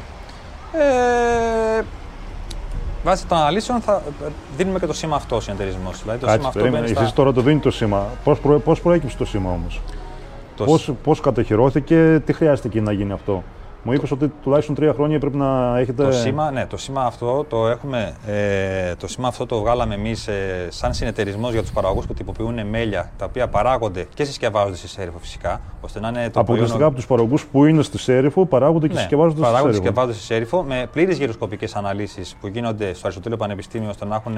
και οι αναλύσεις αυτές γίνονται με δειγματοληψία που λέγαμε, δηλαδή με πρωτόκολλο δειγματοληψίας. Δεν τις κάνει ο καθένας μόνος του. Δεν θα κάνω εγώ μια ανάλυση μόνο για την παρουσιάσω στο συνεταιρισμό. Θα πάω το μέλι μου, θα είναι δύο άτομα μπροστά εκείνη την ώρα που θα πάω το μέλι μου, οι οποίοι θα παραλάβουν το μέλι, θα κάνουν δειγματοληψία μπροστά μου, θα υπογράψουμε και οι τρεις ένα πρωτόκολλο δειγματοληψία και το πρωτόκολλο δειγματοληψία αυτό θα πάει λοιπόν για, μαζί με το δείγμα σφραγισμένο και με αντιδείγμα στο συνεταιρισμό, το οποίο φυλάσσετε και τα, τα είδατε. Ε, αυτό για υπάρχει ένα, φαντάζομαι, ένα καταστατικό το οποίο έχετε στο συνεταιρισμό Είναι το χάσμα. μας. Εμείς, με αυτόν τον τρόπο δουλεύουμε. Ε, έτσι έχουμε σκεφτεί και έχουμε οργανώσει το τυποποιητήριο ώστε να διασφαλίσει την ποιότητα, να διασφαλίσει ε, την καταγωγή ε, και βάσει αυτού του HASP που έχουμε βγάλει εμείς ε, το οποίο το πιστοποιεί του Βαούστρια ε, συσκευάζουμε τα μέλια στη Σέριφο. Τα μέλια όλα που έχουμε συσκευάσει είναι εξαιρετικά. Σας είπα και για τα θυμάρια, σου και αυτά. Τα θυμάρια είναι εξαιρετικά τα θυμάρια. Ε, απλά εμείς έχουμε δώσει το βάρος στη Λεβάντα. Τα θυμάρια είπαμε. Θα καταλήξουμε εκεί και θα καταλήξουμε. Ναι. Ε, λοιπόν, και το σήμα αυτό είναι κατοχυρωμένο που το, το πήρατε από πού; Από πού. Δηλαδή, μπορεί κάποιος να ακολουθήσει ένα παράδειγμα δικό σας κάποιο άλλο νησί, ας πούμε. Ναι, θα μπορούσε ένα άλλο νησί, παράδειγμα, όπως λες, ε, να, να, να το παράδειγμα και να κάνουν ένα πάλι συνεταιριστικό τυποποιητή. Θα, θα, θα, το έλεγα δηλαδή ότι δεν, δεν γίνεται να κάνεις μόνος σου ε, κάποιες κινήσεις, ειδικά σε μικρά μέρη όπως τα νησιά. Εμείς το τυποποιητήριο μας κόστησε πάνω από 60 χιλιάρικα. Ε, το τυποποιητήριο αυτό, πάνω από 60 χιλιάρικα, ένας παραγωγός ε, νησιού το βγάζει εύκολα μόνος του. Ε, ακόμα και εγώ είμαι επαγγελματίας με λισοκόμο, δεν θα μπορούσα να διαθέσω 65-65 χιλιάρικα που είναι το τυποποιητήριο. Ε, και δεν θα διασφάλιζα και πάλι τίποτα. Δηλαδή, θα βγάζα ένα τυποποιητήριο για να τυποποιήσω το δικό μου το μέλι. Ωραία. Ε, το μέλι της ερήφου μας μας, ε, μας ενδιέφερε. Δηλαδή, δεν μας ενδιαφέρει το μέλι του διαμαντή. Ε, το οποίο είναι πολύ καλό το μέλι διαμαντή, αλλά είναι μέλι σερίφου και είναι πολύ καλό. Και αυτό το, το, το, το πήγαμε μέσω λοιπόν του εταιρισμού να γίνει τυποποίηση θα πρότεινα φυσικά και στα άλλα μέρη τα μικρά να ακολουθήσουν το παράδειγμα αυτό και να συνεργαστούν, να βάλουν κάτω τα, τις ιδέες τους, να βάλουν και πίσω τις διαφορές τους και να βγάλουν ένα, ένα αποτέλεσμα το οποίο θα είναι μια τυποποίηση, μια υπεραξία στο προϊόν και μια ταυτότητα. Δηλαδή το ότι ο συνεταιρισμός έχει αναλύσεις τώρα ε, τρία χρόνια και ε, έχει βγάλει σηματάκι, έχει βγάλει... Το σηματάκι αυτό είναι τοπονίμιο, πώς, πώς, πώς λέγεται; Αυτό είναι ένα, είναι ένα τοπονίμιο το οποίο εμείς το κατοχυρώσαμε βάσει των αναλύσεων δηλαδή, ε, που ξέρουμε τα φυτά πλέον, ε, ότι, αλλά και επειδή οι αναλύσεις μας όλες είναι και στο Στέλιο Πανεπιστήμιο, δεν είναι ιδιωτικές αναλύσεις. Ε, είναι ένας αδιάβλητο φορέας φυσικά του Πανεπιστήμιου. Ε, έχουν κύριο αναλύσεις του και βάσει των αναλύσεων αυτών, εμείς μπορούμε τώρα να καταλάβουμε και την καταγωγή του μελιού. Δηλαδή, ένα μέλι το οποίο θα μου πεις ένα μέλι από άλλο νησί, θα το ξεχώριζα, το ξεχώριζα, ναι, γιατί ε, θα ναι. έβλεπα κατευθείαν τη λεβάντα πρώτα απ' όλα. Δηλαδή, η λεβάντα δεν θα βρει εύκολα. Ε, δεν θα βρει πάνω σε άλλα νησιά και δεν θα βρει σε ποσοστά που βρίσκουμε εμείς. Ωραία. Καταλήγοντας αυτό, δηλαδή, με αυτό το σήμα και με τις αναλύσεις του πλέον που έχετε σαν, σαν αρχείο και δεδομένα σε αυτό, αν βρεθεί ένα νησί, το οποίο, ε, μάλλον ένα μέλι μέσα στο νησί και το πάρετε για ανάλυση, ε, το βγάζετε εύκολα από το νησί με την έννοια ότι δεν είναι. Ε, μπορούμε, μπορούμε να αναγνωρίσουμε αν δεν είναι, αν δεν είναι από τη Σέριφο. Έχουμε πλέον αυτή τη δυνατότητα να το αναγνωρίσουμε, να το καταλάβουμε. Ε, Εντάξει, καλό θα είναι να μην γίνει αυτό, αλλά ε, μπορούμε να το αναγνωρίσουμε φυσικά. Δηλαδή, τώρα ένα θυμαρίσιο το οποίο θα έρθει από άλλο μέρος, από την Κρήτη, ας πούμε, ένα θυμαρίσιο το οποίο θα έρθει από την Κρήτη, θα το καταλάβουμε, ναι. Θα το, θα το αναγνωρίσουμε.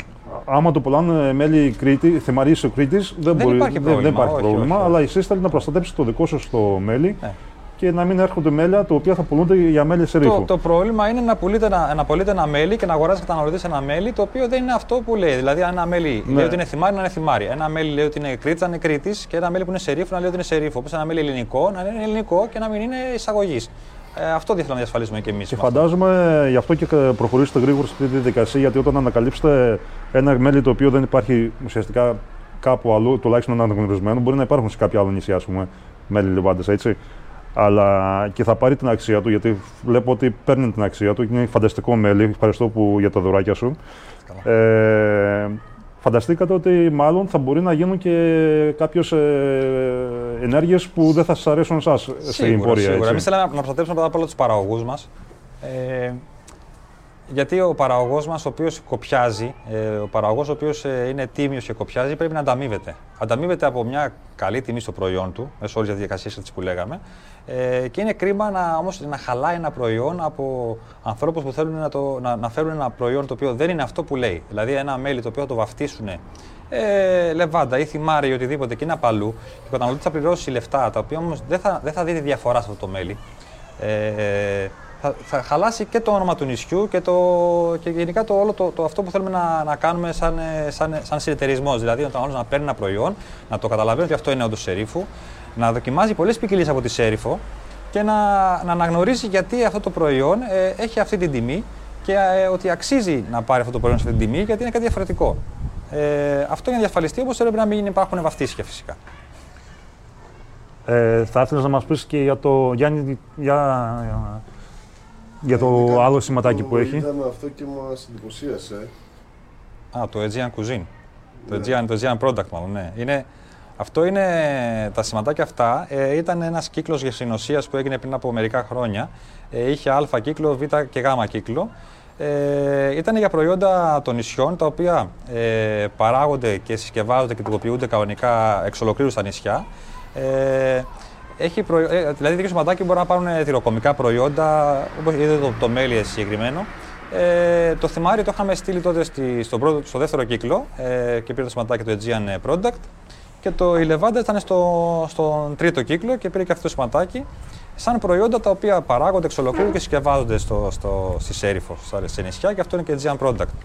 Είναι, δηλαδή ήταν, αυτό ήταν στην ουσία από ένα, σήμα- ένα σήμα από την περιφέρεια ε, και το επιμελητήριο των κυκλάδων που θέλαν να, να, να δείξουν τη μοναδικότητα των προϊόντων και να το καταλαβαίνει και ο καταναλωτή ότι αυτό είναι ένα, ένα νησιώτικο προϊόν εξ ολοκλήρου ώστε να μπορεί να το, να το προτιμήσει στο ράφι. Ε, φαντάζομαι όλες αυτές οι ενέργειες τώρα από εσά, τα νέα παιδιά που μπήκατε στο νησί, θα οθούν πλέον το νησί σε κάτι διαφορετικό. Και το λέτε κι εσείς οι ίδιοι ότι αλλάζουν πολλά πράγματα στο νησί μέσα, μελισσοκομικά. Έτσι. Αλλάζουν, ναι, βέβαια, ναι, ναι. Έχει, έχει αλλάξει πάρα πολύ και η νοοτροπία έχει αλλάξει. Έχει αλλάξει, ε, έχει αλλάξει πρώτα απ' όλα το, το, το, να, το, εγώ, έχει αλλάξει η ψυχολογία του μελισσοκόμου. Δηλαδή, ο μελισσοκόμος ε, στη Σέριφο πλέον, εγώ νομίζω ότι ε, από όταν ε, ξεκίνησα και εγώ και ήρθα και με αυτούς που βλέπω τώρα στους μελισσοκόμους στη Σέριφο, βλέπω άλλη νοοτροπία. Δηλαδή, βλέπεις μια νοοτροπία πρώτα απ' όλα το πιστεύουν το προϊόν. Μπράβο. Ε, ήταν ένα προϊόν το οποίο το, ήταν καλό ούτως ή άλλως, αλλά πρέπει να το πιστεύει κιόλας και ο παραγωγός να το πιστεύει. Το, όλες αυτές οι ενέργειες του έχουν δώσει Δεν ένα... προσπαθεί να ανταγωνιστεί τη τιμή που ακούει στην υπόλοιπη Ελλάδα και λέει τι θα κάνουμε. Δηλαδή, Μπράβο. εδώ πλέον ε, ορίζετε εσείς, βάζετε κανόνες. Ε, Ακριβώς. Ναι. Δηλαδή τώρα πλέον εμείς έχουμε μια τιμή πολύ ψηλή για τα δεδομένα της ε, της υπόλοιπης Ελλάδας. Ε, ε, η τιμή αυτή όμως στηρίζεται γιατί είναι ένα προϊόν άψογο και το πιστεύει και ο παραγωγός. Δηλαδή ο παραγωγός στην αρχή, ε, όταν, ξε- όταν ήρθαμε στα Είναι νησιά. διασ- διασ- διασφαλισμένο από όλες τις απόψεις του, έτσι, με Είναι από ένα όλες τις διασφαλισμένο αναλύσεις. προϊόν. Και είναι ένα προϊόν το οποίο, επειδή το πιστεύει ο παραγωγός, το καταλαβαίνει και ο καταναλωτής πλέον. Δηλαδή, ο, κατανα- ο, ο παραγωγός στην ουσία με το τυποποιητήριο και με, με αυτές τις κινήσεις που κάνουμε πήρε σιγουριά στο, στο προϊόν του. Ε, εκεί που ανταγωνιζόταν ένας παραγωγός με έναν άλλο παραγωγό ε, για το αν θα πουλήσει μέλι ε, σε τιμές ε, χαμηλές και κάναν ανταγωνισμό, ξαφνικά διαπιστώσαν ότι έχουν ένα προϊόν το οποίο μπορεί να συσκευαστεί γιατί είναι μικρά, είναι, είναι, ήταν λίγο το προϊόν τους άλλου, δεν ήταν προϊόν μαζικής κατανάλωσης. Εφόσον είναι ένα, μικρό, ένα περιορισμένο, αριθμό, ένα περιορισμένο ε, προϊόν, Ένα μέλι το οποίο μπορεί να συσκευαστεί, να απολυθεί σε καλή τιμή και ότι είναι ένα, ένα μέλι το οποίο αξίζει αυτή την τιμή. Δηλαδή αυτό το είδαν και από τις αναλύσεις, οι ίδιε αναλύσεις που βλέπαν οι παραγωγοί, δεν το, δεν το περιμένανε θα δουν αυτά τα πράγματα μέσα. Ότι θα βλέπαν, ας πούμε, ένα θυμάρι ε, το οποίο θα ήταν το θυμάρι στο 90% θυμάρι ε, με διαστάση 31. Καταλαβαίνω τώρα η μελισσοκόμη. Ε, το, το, ήταν ένα προϊόν καλό, το ξέρω ότι ήταν ένα προϊόν καλό το μέλι τους, αλλά δεν το, άμα δεν έχει τι αναλύσεις να το καταλάβεις και εσύ ο ίδιος ότι κοιτάει τι, τι, τι, μελάρα έχω βγάλει. Ε, το, μόλις λοιπόν το είδανε και αυτά με τις αναλύσεις και με, τα, με τη συσκευασία, το πιστέψανε κιόλας. Και το, το προϊόν έχει πάρει αξία. Έχει πάρει αξία και ο παραγωγός νομίζω τώρα όντως ε, ο παραγωγός μπορεί στη Σέριφο να παράξει και να αξίζει να παράξει. Δηλαδή να ασχοληθεί με τα μελίσια, να ασχοληθεί ε, με την παραγωγή ενός μελιού ξεχωριστού. Ε, έχετε αλλάξει και ε, μελισσοκομικά κάποια πράγματα. Δηλαδή, μου λέγες ότι. Άρα, να πούμε και από το θυμάρι ότι βγάζετε και αυτοφέσπη με άριο από λες, έτσι. Ε, φανταστικό το χρώμα. Φανταστικό. Αυτό θες να μου πεις δύο λόγια, είναι για το δικό σου θυμάρι, βέβαια. Ε, πήρατε και το βραβείο στο, αυτό με την περιφέρεια, το πήρατε αυτό; Αυτό ήταν στο ΣΕΦ το, το, 10, το 19, ήταν νομίζω το 19, ναι. Το 19 στο ΣΕΦ Είχε γίνει, και ένας, είχε γίνει ο πρώτος πανελλήνιος διαγωνισμός ε, μελιού στο ΣΕΦ στα πλαίσια του φεστιβάλ μελιού που γίνεται κάθε χρόνο. Ε, που γινόταν μάλλον προ κορονοϊού. Ελπίζουμε να ξαναγίνει βέβαια. Ε, τότε στο, στο ΣΕΦ το 19, εμείς είχαμε τυποποιήσει τα μέλια. Το 18 ήταν η πρώτη τυποποίηση που σας είπα. Ε, το 19 λοιπόν αποφάσισαμε να πάμε στο ΣΕΦ. Ε, γιατί είχαμε ξαναπάει παλιότερα, αλλά είχαμε πάει Σαν μόνο. δημοσθένης πήγες; Όχι, σαν συνεταιρισμός. συνεταιρισμός. Είπα και ο Δημοσθένης είναι ένα, ένα μέλος του συνεταιρισμού και μετά ο Δημοσθένη θα είναι κι άλλοι που θα συνεχίσουν σίγουρα. Ε, α, αφού έχουμε βάλει τις βάσεις. Ε, πήγαμε στο ΣΕΦ σαν συνεταιρισμός, στηθήκαμε όλοι μαζί σαν συνεταιρισμός. Δηλαδή, αυτό που σας είπα ότι εμείς πήγαμε, η περιφέρεια Νοτιού Αιγαίου μας δίνει περίπτερα. Ε, αλλά εμείς πήγαμε ενιαία σαν, σαν συνεταιρισμό σερίφου σε ένα περίπτερο. Δηλαδή, βάλαμε όλη η παραγωγή, τα τραπεζάκια δίπλα-δίπλα, τα ενώσαμε, κάναμε ένα στολισμό του, του, του, τραπεζιού μας, ε, του πάγκου μας. Ε, είχαμε μια ενιαία πολιτική, την οποία την ε, ακολουθήσαμε κιόλας. Ε, και, και, και, στην ουσία πήγαμε όχι να πουλήσουμε το μέλι, ε, πουλήσαμε φυσικά και μέλια εννοείται, αλλά πήγαμε πιο πολύ να το κάνουμε γνωστό στον κόσμο πλέον. Γιατί είχαμε, είχαμε πλέον αυτή την οτροπία που λέγαμε ότι το πιστεύαμε πλέον το προϊόν και πήγαμε να τον γνωρίσει ο κόσμος. Ε, είχαμε πάει και παλιότερα, ε, χωρίς να έχουμε όμως αυτό το προϊόν τυποποιημένο και χωρίς να έχουμε. Είχαμε κάνει μια, μια, μια απλή παρουσία παλιότερα που όμως πηγαίναμε πάλι για να, για να γνωρίζουμε και κόσμο, συναδέλφου, να ακούμε και τα θέματα τα, τα θέματα που ήταν στο συνέδριο μέσα να, να ενημερωνόμαστε. Ε, αλλά είχαμε να πάμε δύο-τρία χρόνια, η αλήθεια είναι. Το 19 ξαναπήγαμε και ήταν, νομίζω ήταν και θριαμβευτική η, η επάνωδος σε ρήφους στο φεστιβάλ, γιατί εμείς δώσαμε και τέσσερα μέλια στο διαγωνισμό. Ε, τα τέσσερα μέλια που δώσαμε με πλήρες αναλύσεις. Με αναλύσεις φυσικά. Και τα τέσσερα μέλια βραβευτήκαν και τα τέσσερα. Δηλαδή τέσσερις συμμετοχές, τέσσερα βραβεία. Ε, αυτό ήταν φυσικά πρωτόγνωρο και για μας, αλλά και για τους υπόλοιπους στο φεστιβάλ. Γιατί ε, έρχονταν να δουν πού είναι η Σέριφος πρώτα απ' όλα. Ποια είναι αυτή η Σέριφος που παίρνει τέσσερα βραβεία με τέσσερις μετοχέ. Ε, δεν ξέρω αν κάνουν είμαστε κυκλάδες φυσικά οι πιο πολλοί. Μας ρωτάγανε αν είμαστε στα δωδεκάνησα. Ε, Του είπαμε το έχουμε μετακομίσει τα τελευταία πιο πάνω γιατί δεν βολεύει στα δωδεκάνησα το πλοίο. Τέλος πάντων, αλλά ερχόντουσαν λοιπόν να γνωρίσουν τη Σέριφο, να γνωρίσουν τους παραγωγούς ε, και εμείς είχαμε, είχαμε, είχαμε χαρεί πάρα πολύ γιατί αυτός ο κόπος δηλαδή ανταποκρινόταν. Ο, ο κόπος που είχαμε κάνει τα προηγούμενα χρόνια ε, το, το πιστέψαμε το μέλι, το ότι είπαμε ότι αυτό το μέλι έχει αυτή την τιμή, έχει αυτή την ποιότητα. Ε, φάνηκε και στο, στον πρώτο διαγωνισμό κατευθείαν του φεστιβάλ. Δηλαδή, στον πρώτο διαγωνισμό του μελιού φάνηκε κατευθείαν τα αποτελέσματα αυτής της δουλειάς.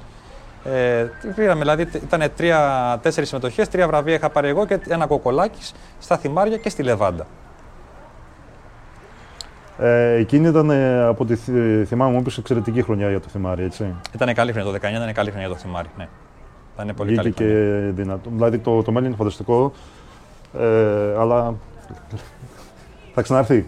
Θα ξαναρθεί. Πιστεύω θα ξανάρθει. Ναι, είναι, είναι, είναι δύσκολο να πετύχεις τώρα τόσο καλές χρονιές στο θυμάρι. Ήταν καλή χρονιά για το θυμάρι. Ε, εμείς, εμείς βέβαια από το, το θυμάρι αυτό θεωρώ ότι ήταν το καλύτερο που είχαμε βγάλει τότε το 19. Πιστεύω θα ξαναβγάλουμε πολύ καλό θυμάρι βέβαια μόλις μας ευνοήσει και λίγο καιρός.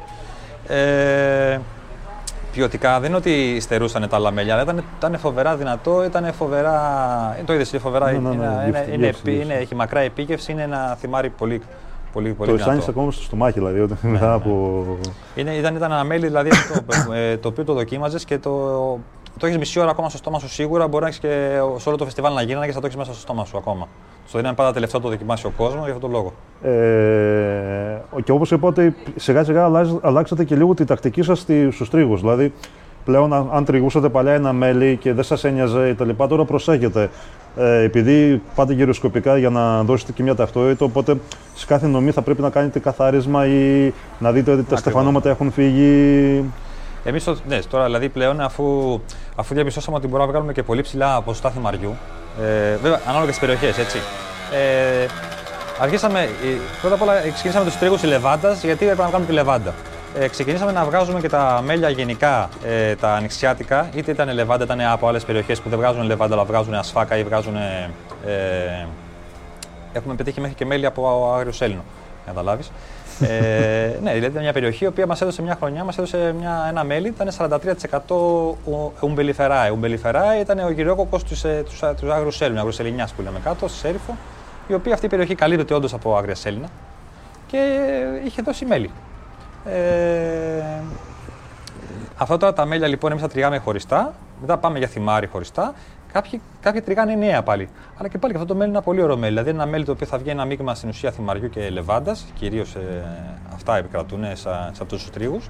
Ε, το οποίο θα είναι εξαιρετικό. Δηλαδή θα έχει μέλια για όλα τα γούστα. Θα, θα πάρεις ένα πολύ δυνατό θυμάρι αν θέλεις, σκέτο θυμάρι δυνατό. Θα πάρεις ένα θυμάρι με λεβάντα μαζί το οποίο θα είναι πιο προσιτό. Αυτό θέλω να πω. Οι γεύση. γυροσκοπικές τώρα πλέον σας έδωσαν δυνατότητες να επιλέγετε και ανάλογα Ναι. να κάνετε τις κινήσεις. Δηλαδή Ανάψει. δεν, δεν και, είναι... και να απευθυνόμαστε και σε κοινό, γιατί δεν είναι όλα τα μέλια για όλους. Δηλαδή το θυμάρι αυτό που δοκίμασες εσύ, σε άλλους μπορεί να μην τους αρέσει. Το, είναι, ένα, είναι, είναι ιδιαίτερο θυμάρι. Δηλαδή ένα θυμάρι ε, το οποίο δεν το έχει συνηθίσει ο κόσμος. Εντάξει, μετά από δύο-τρεις κουταλιές μπορεί να είναι και βαρύ σαν μέλι. Δηλαδή, Ναι. δεν, δεν, Είναι, είναι, είναι βαρύ, είναι δυνατό μέλι, είναι, είναι κάτι το οποίο δεν το έχει συνηθίσει ο κόσμος κιόλας και μπορεί να τους φανεί, όχι περίεργο, να τους φανεί πολύ δυνατό για να το τρως κάθε μέρα ή να το τρως πολύ.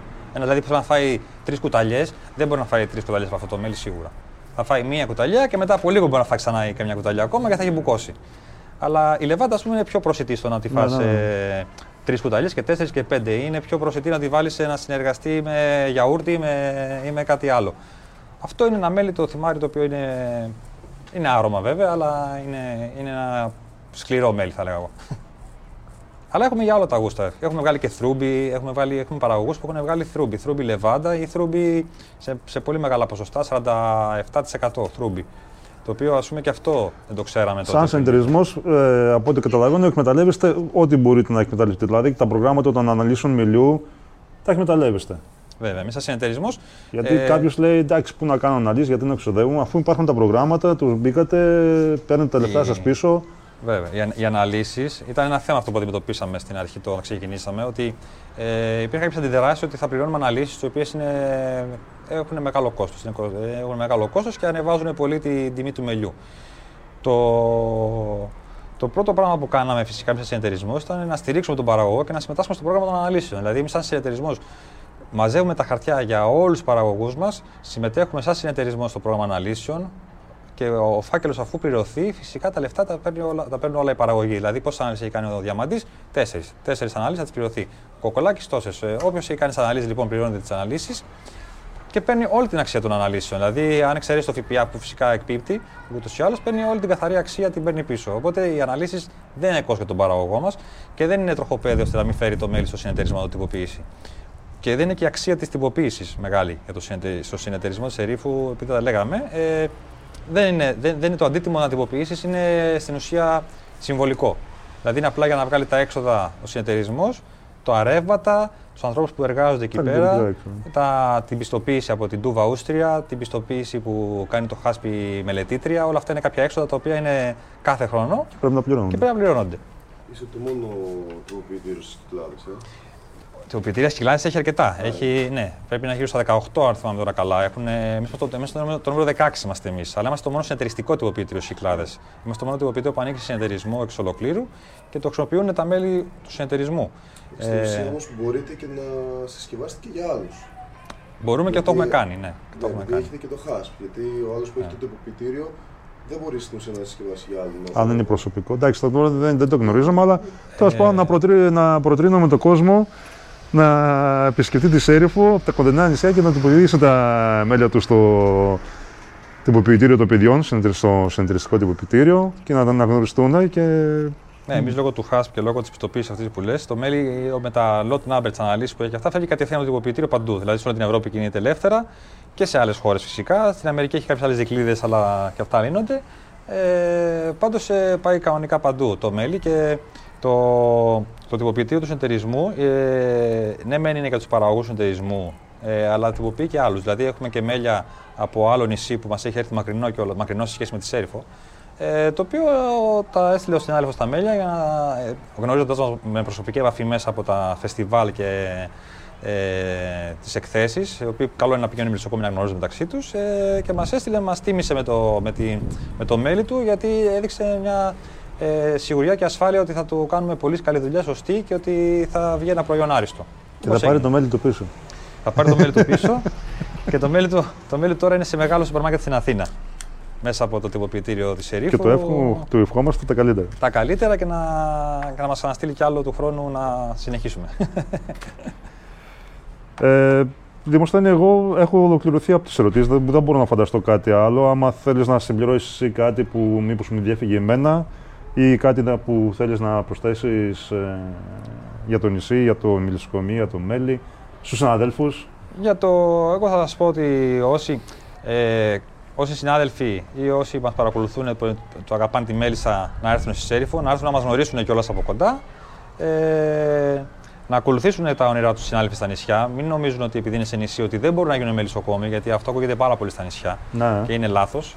Ε, μελισσοκόμος γίνεσαι αν θέλεις, ε, όπου θέλεις. Ε, φτάνει να αγαπάς τη μέλισσα και να ακολουθείς και μια τακτική η οποία θα σου αναδείξει ε, το προϊόν, θα, αναδείξει, θα, θα προωθήσει το, το, το εξαιρετικό μέλι που βγάζουν στα νησιά και να μην ε, ανταγωνίζονται μεταξύ τους οι μελισσοκόμοι των νησιών, αλλά να κάνουν συμπράξεις και συνεταιρισμούς όσο γίνεται, όπως κάναμε και εμείς στη Σέριφο, που δεν, δεν σημαίνει τίποτα ότι. Εγώ δεν, δεν είναι απαραίτητο να, να, να συμπαθιέμαι με τον Δημήτρη, να τον εγουστάρω σαν άνθρωπο. Δεν θα κάνουμε και, δεν θα γίνουμε και κολλητοί στην τελική οι μελισσοκόμοι όλοι μεταξύ μας. Αλλά όταν όμως είναι για το καλό του μελιού και του νησιού τους, να συμπράξουν και να συνεργαστούν. Και ας μην γουστάρουν ένας τον άλλον στα προσωπικά τους. Ναι, αυτά πάνε στην άκρη. Αλλά όταν είναι για το, για το καλό του προϊόντος και της μελισσοκομείας πρέπει να υπάρχουν συνεργασίες, ειδικά σε μικρά μέρη και μέρη τα οποία είναι ε, όπως είναι τα νησιά, τα οποία έχουν εξαιρετικά προϊόντα, αλλά περιορισμένης ποσότητας. Και ουσιαστικά βρίσκεστε κάθε μέρα. Δηλαδή δεν είμαστε στερεά Ελλάδα που δεν, δεν βρισκόμαστε με τον ένα με τον ε, άλλο. Βέβαια, βρίσκονται, βρίσκονται κάθε μέρα. Έχουν δυνατότητες τώρα συνεργασίας καλής και έχουν και δυνατότητες αυτό που δηλαδή ξέρω εγώ να συνεργαστούν και παραπέρα. Δηλαδή με τις Βασίλισσες, με το Βαρόα, με οτιδήποτε. Δηλαδή θα τους πάει τη μελισσοκομεία παρα, παρακάτω. Εμείς είμαστε ακόμα σε αρχικά στάδια, δηλαδή υπάρχουν πολλές σκέψεις ακόμα και για, το, και για τα βαρό, αλλά και για να προχωρήσει ο συνεταιρισμός και σε φυτεύσεις και σε συνεργασίες συνολικές για το προϊόν. Ε, και με, με, ή με εταιρείες, με, δηλαδή υπάρχουν υποθετικέ ενέργειες, ε, υπάρχουν πολλά ακόμα να κάνουμε. Υπάρχει όρεξη και θα δούμε πού θα το φτάσουμε. Ωραία, σας ευχόμαστε τα καλύτερα σε όλα τα παιδιά του Σερίφου. Ε, κάπως έτσι μάλλον ξεκίνησε και θα ολοκληρωθεί το πρώτο επεισόδιο στην καινούργια σεζόν ένα καπνιστήριο δρόμος. Ε, ερώτηση. Να κάνεις. Θα σας ζούμε στο Πανελλήνιο Συνεδρίο στη Θεσσαλονίκη; Ε, δεν το, δεν, ναι, δεν, μακάρι, δεν το, δεν το έχουμε συζητήσει. Όλα, όλα τα κάνουμε. Συνεταιριστικά δεν το Ναι, όλα τα κάνουμε συνεταιριστικά. δηλαδή, αν, αν το συζητήσουμε και δούμε ότι θα, ναι, θα, θα ανέβουμε πάνω, θα ανέβουμε. Ναι. Ε, αλλά πρέπει να το συζητήσουμε μεταξύ μας πάλι. Πάντα το κάνουμε δηλαδή με συζήτηση και με. Θα, θα, θα, θα Μα, μακάρι να, να ανέβουμε, ναι. Μακάρι. Και σας περιμένουμε και στη Λάρισα. Σίγουρα τώρα που γνωριστήκαμε από κοντά, γιατί εγώ σας ήξερα από τα βίντεο, ε, τώρα που γνωριστήκαμε από κοντά, ε, θα περάσω σίγουρα από τη Λάρισα κάποια στιγμή και θα σταματήσω στο, στο χωριό σας να πιούμε κατσίπορο και στο χωριό σας, όχι μόνο στη Σέιφο. Βεβαίως. Οπότε ένα καπνιστήρι δρόμο, δρόμος ενώνει με λησοκόμους από όλη την Ελλάδα.